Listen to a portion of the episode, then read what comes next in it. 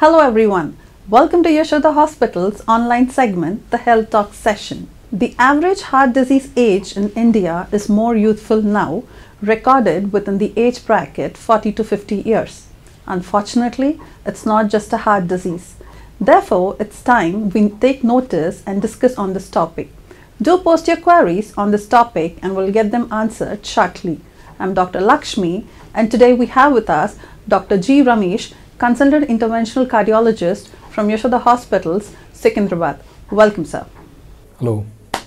So, sir, while increasing heart disease has been prevalent and more observable over the last decade and more so uh, in the last year, so what is the recent trend you've noticed in your clinical practice?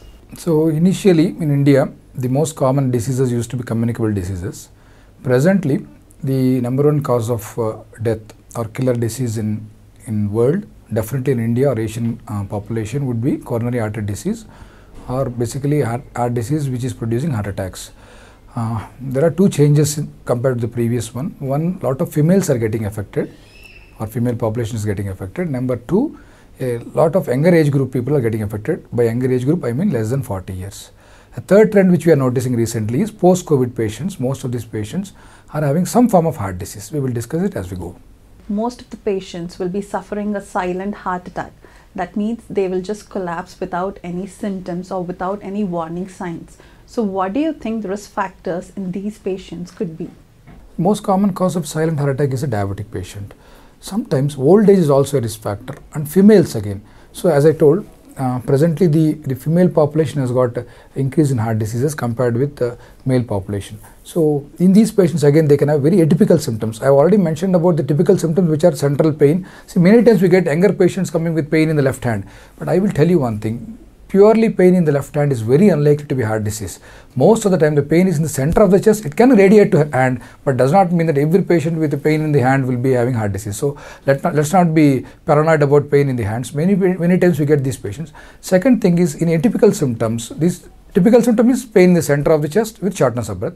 Atypical symptom is they can have very uh, symptoms only in the jaw, symptoms only in the back, symptoms only in the abdomen. Second thing, they can have some giddiness. Third thing is they can have palpitations. These are all vague symptoms. Sometimes with a massive attack, patient can just fall down without having any symptom. So many atypical symptoms can be there, but these are all present in mostly in diabetic patients. So moving to the next question, we've got Mr. Sundar from Warangal. He wants to know that his both his parents are suffering with heart diseases and he is at increased risk to develop this. Patient has got family history of heart disease in the form of males or, or father or uh, mother having this heart disease.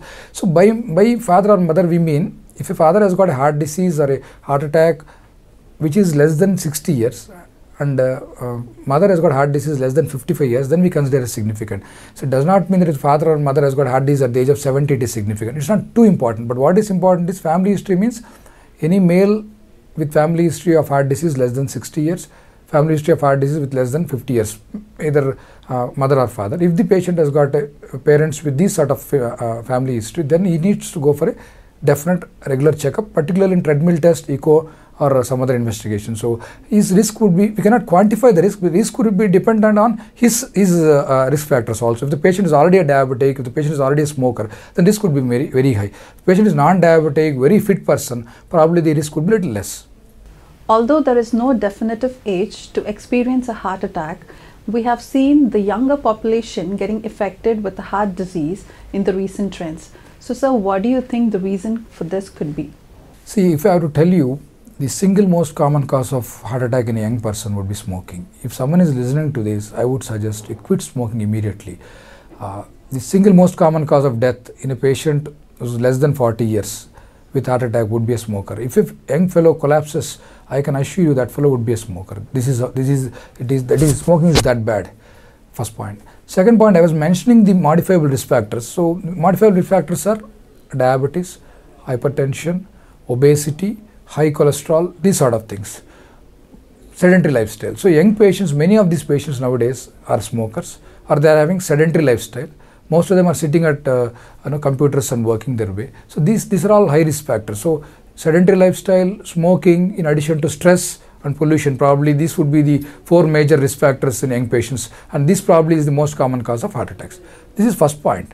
The second point is there are some subset of population. If you have heard about a, a Swedish footballer who fell down in the uh, in the football ground uh, with a, this thing, that is not a heart attack. That is a arrhythmia.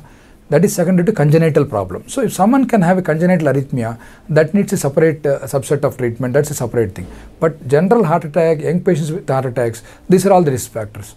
Uh, recently, we are finding COVID patients so again, there is a point about vaccination. We have not, at least personally, found too many patients with uh, post-vaccination having heart attacks. So let there not be any confusion about it. Having said that, COVID per se increases the risk of heart disease. So these patients, again, young patients can have more uh, heart disease or heart attacks compared to the non-COVID patients. Do post your queries on the topic heart disease and we'll get them answered shortly. So, sir, I think this is one of the most common questions we've received from our audience. They want to know when can one start exercising after undergoing treatment for heart disease or heart attack. Okay, so there are there are two queries in this. One is once the patient has underwent a stent, when should he go for uh, exercise? Second, if the patient has got a heart attack, when should he go for an exercise? So if the patient has underwent a stent, then generally he can go for an exercise or his routine activities after a couple of weeks. Though there are no definite guidelines as such, many times we allow the patients to slowly start their work. So the whole thing is based on his LV function or the heart functioning. But ఆయన heart functioning బాగుంటే patients ఇమీడియట్గా కూడా వర్క్కి వెళ్ళిపోవచ్చు so అది one week అవ్వచ్చు ten days తర్వాత కూడా కాకపోతే హార్ట్ అటాక్ వచ్చిన పేషెంట్స్కి వర్క్కి వెళ్ళాలి అంటే అట్లీస్ట్ ఒక వన్ మంత్ ఆగడం బెటర్. ఇది first point.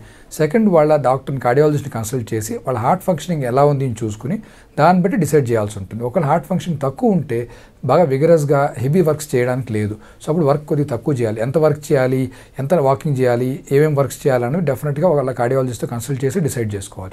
Heart functioning normal ఉంటే మాత్రం జనరల్గా వర్క్స్ అని వెళ్ళొచ్చు. కాకపోతే హార్ట్ అటాక్ వచ్చిన తర్వాత మినిమం ఒక వన్ మంత్ తర్వాతే వర్క్ అది అడ్వైస్ చేస్తాము.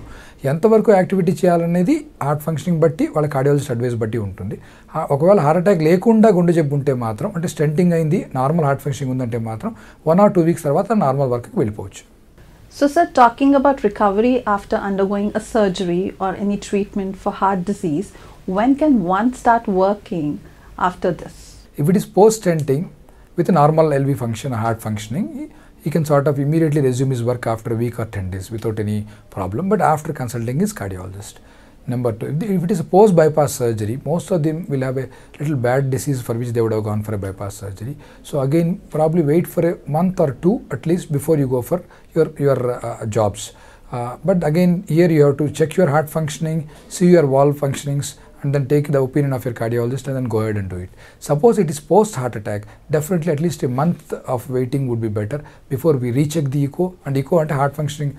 Uh, how do we, how is the heart function? We check the echo and then go ahead and uh, advise them for uh, routine activity or the job. Do post your queries on the topic heart disease and we'll get them answered by the doctors here. So, moving to the next question, we've got Mr. Prashant from Tirupati. He wants to know if he can start taking aspirin to prevent a heart attack in future. Yeah, it's a very nice question. So many times people want to prevent heart diseases, so they want to take some medicines. Uh, but role of aspirin or any other blood thinners in prevention of heart disease is not very clear in non-diabetic patients. First point. So in a non-diabetic patient, there is no role of taking any blood thinners, including aspirin. In a diabetic patient, if the patient is a male and has got some other risk factors, definitely they can start taking aspirin after the age of 40. To summarize, aspirin can be taken in patients who are diabetics above the age of 40 if they are males with additional risk factors. In females, if the patient does not have patient has only diabetes without any risk factors, the role is not clear. If, a female patient is there who is a diabetic with risk factors, she can also start taking aspirin. So in non-diabetics, there is no role of taking aspirin. So, sir, talking about aspirin and other medications for the heart disease, how long do you think one should take these medicines for? Is it lifelong or only until they start to feel better? Okay. So, many of these patients, if they have underwent stenting, then obviously they would need to take medicines lifelong. Having said that, initially the medicines would be a little bit more, but after that, after a year or so, the number of medicines would come down. But most of the time, post stenting or post heart attack, at least they would need one blood thinner and one cholesterol medicine, probably both together in a single tablet. So they should not, I would suggest they should not worry about taking this medication. Number of tablets would be very less after a year, but they should continue to take lifelong. So moving to the next question, we've got Mr. Dharmesh from Mehboob Nagar. He wants to know, can he have a glass of red wine to keep the heart disease away? because most of us know that heavy drinking is linked to poor health outcomes. Smoking and probably alcohol, these two are the number one risk factors for prevention of heart disease. So we need to stop smoking and stop taking alcohol. Regarding red wine, previously people used to always believe that taking low dosages of alcohol or red wine would benefit. Having said that, there is no clear data uh, that this definitely benefits. The, the apparent benefit of alcohol was thought to be because of its antioxidant effect, or red wine was because of antioxidant effect. But there is no data to suggest red wine helps to prevent heart disease. So, sir, in a new study, vegan and vegetarian diets were linked to a higher risk for hemorrhagic stroke, but were at a lower risk for a cardiovascular disease. What do you have to say? Do you think that non vegetarians are at a higher risk when compared to vegetarians? There is no real data to say vegetarians are at lower risk, but I would say like this if your calorie intake is less, probably you are less obese, your cholesterol levels probably are at normal levels, your other risk factors are at control. So, possibly in that way that would benefit. But there is no, uh, if you are taking a lot of red meat or something, obviously you are at higher risk. Uh, definitely. So you are obese and your your bad cholesterol is high. Uh, to, so to say that there are three types of cholesterol. I'm sure all of you know. And the good cholesterol is the HDL, the bad is the LDL, the ugly cholesterol is triglyceride. In Indian or Asian subset, the ugly cholesterol is very high. Many of these patients, we find that the bad cholesterol is normal, but the ugly cholesterol is very high. If you are taking a lot of, uh, you know, uh, mutton or something like this so a lot of oily food then obviously you are you are going to have very high ugly cholesterol having said that um, vegetarians if they are even vegetarians if they are not following diet properly if they are taking a lot of oil and ghee obviously it's not very good so vegetarian is good if you are controlled in your diet so moving to the next question we've got mr teja from vijayawada he wants to know can a person get a heart attack for the second time ఒకసారి heart attack వచ్చిన తర్వాత ఆబ్వియస్గా మీకు చాలా risk factors ఉండబట్టి ఈ heart attack వచ్చింది so ఆ రిస్క్ ఫ్యాక్టర్స్ కంట్రోల్ పెట్టుకుంటే రెండోసారి హార్ట్ అటాక్ వచ్చే అవకాశం తక్కువ కాకపోతే ఒక్కసారి హార్ట్ అటాక్ వచ్చిన వాళ్ళకి రెండో హార్ట్ అటాక్ వచ్చే రిస్క్ డబల్ ఉంటుంది. సో మీరు కంట్రోల్ పెట్టుకుంటే రిస్క్ తగ్గిపోతుంది. కాకపోతే అసలు హార్ట్ అటాక్ రాని వాళ్ళతో కంపేర్ చేస్తే ఒక్కసారి హార్ట్ అటాక్ వచ్చిన వాళ్ళకి రెండోసారి వచ్చే రిస్క్ డబల్. ఇది ఫస్ట్ పాయింట్. సెకండ్ డయాబెటిక్ పేషెంట్స్కి ఎవరైనా ఉంటే కూడా వాళ్ళకి రిస్క్ ఎక్కువ ఉంటుంది.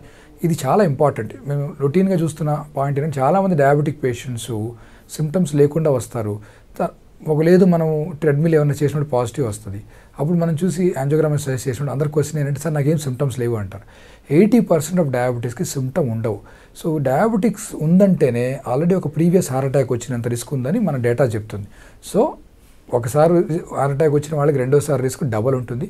ఈవెన్ డయాబెటిక్ పేషెంట్స్కి కూడా మీకు ఆల్రెడీ హార్ట్ అటాక్ వచ్చిన పేషెంట్కి ఎంత రిస్క్ ఉందో అంత రిస్క్ ఉంటుంది. So particular diabetic patients symptom ఉన్నా లేకపోయినా రెగ్యులర్ చెకప్కి వెళ్తూ ఉండాలి. So, sir, talking about regular checkups, which I think most of us ignore them, how often do you think one should undergo these tests or get the regular checkups done? General advice would be any patient or person above the age of 40 definitely should go for, should go for regular checkups. So, how frequently? If the patient is a diabetic or if the person is diabetic, definitely once in a year. Non diabetic persons probably once in a couple of years.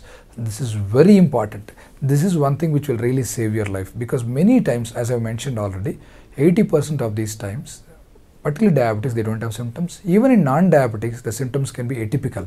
So, this is how we miss heart disease. So, best thing would be yearly heart checkup. By heart checkup, I mean ECG, echo, and treadmill. Many times it does happen that we are getting patients or people who, who got only ECG and echo and they tell me they are normal. So let us let us remember treadmill is a must for most of these people. Without a treadmill, the information would be inadequate. So my suggestion is go for a health checkup which includes a treadmill once you are above the age of 40. If you are a diabetic, definitely once in a year. If you are non-diabetic, probably once in a couple of years. Second point, if you have got family history, definitely you should go for a health checkup uh, after the age of 40 years. So, sir, now that we understand that COVID 19 can greatly impact the blood vessels and cause heart diseases, what do you have to say about heart attack and COVID 19? Because most of our viewers are asking us this question Does COVID 19 cause a heart disease in future? No, infection with COVID increases heart disease. So, by heart disease, I mean there is a varied spectrum of heart diseases. One is it can increase the risk of clotting both in the vessels of the lungs, vessels of the heart, vessels of the brain. So definitely we have found lot more heart attacks post COVID. There is no doubt about it. One is increased clots either in the brain or lung or heart vessels producing heart attacks or clots in the lungs. Number two, reduced functioning of the heart because of the inflammation of the heart. Number three, irregular heart beating or, or arrhythmia secondary to COVID infection. So, three types of things, particularly we are worried about heart attacks post COVID. Definitely there is increased risk of heart attacks post COVID. So, sir, when do you recommend that one should take the COVID vaccine after undergoing a heart surgery? Yeah, so though there is no clear data in this, general advice would be to wait for a couple of weeks to a month's time before uh, taking vaccination after you undergo a heart stenting or heart surgery. But uh, remember, don't stop your cardiac medicines if you're going to go ahead and take this vaccination. So, sir, before ending this session, what are the general lifestyle modifications one can take up to lower the chances of a heart attack? So remember, if you are a diabetic, control your diabetes, no doubt. Number two, if you are hypertensive, go for regular checkups and control your hypertension. Number three, if you are obese or if your body mass index is more than what it should be, you should make sure you are, you are, you are fit. Number four, check your cholesterol levels, and try to get them to at least uh, reasonable levels. Number five, as I already mentioned multiple times, if you are a smoker or alcoholic, please quit smoking and alcohol. Number six, is two things. One, if you are if you are not very fit, I would suggest you buy something like a uh, static cycle and go ahead and do cycling. Otherwise, if you are fit enough, I would suggest a brisk walking of 30 to 45 minutes per day. Suppose you are not very fit, you got knee pains or something like that. Probably you know, buy a treadmill or try to do treadmill at home. Buy a static cycle, do some cycling. Now, uh, last but not the least is taking lots of fruits and vegetables. The guidelines, the ACC guidelines suggest we should take 3 to 5 servings of fruits and vegetables per day. Many of us don't even take one serving. Cut down on bakery foods and fried foods. So many many times I find suggestions to take lots of dry foods. I would suggest dry foods are good, but just monitor them. So monitor the amount of calories which you are taking and then take these uh, foods. So this brings us to the end of the session. Hope all your queries on the topic heart disease were answered. Do post us what topic you would like to discuss with our expert doctors here. Thank you for joining us. Stay safe and take care.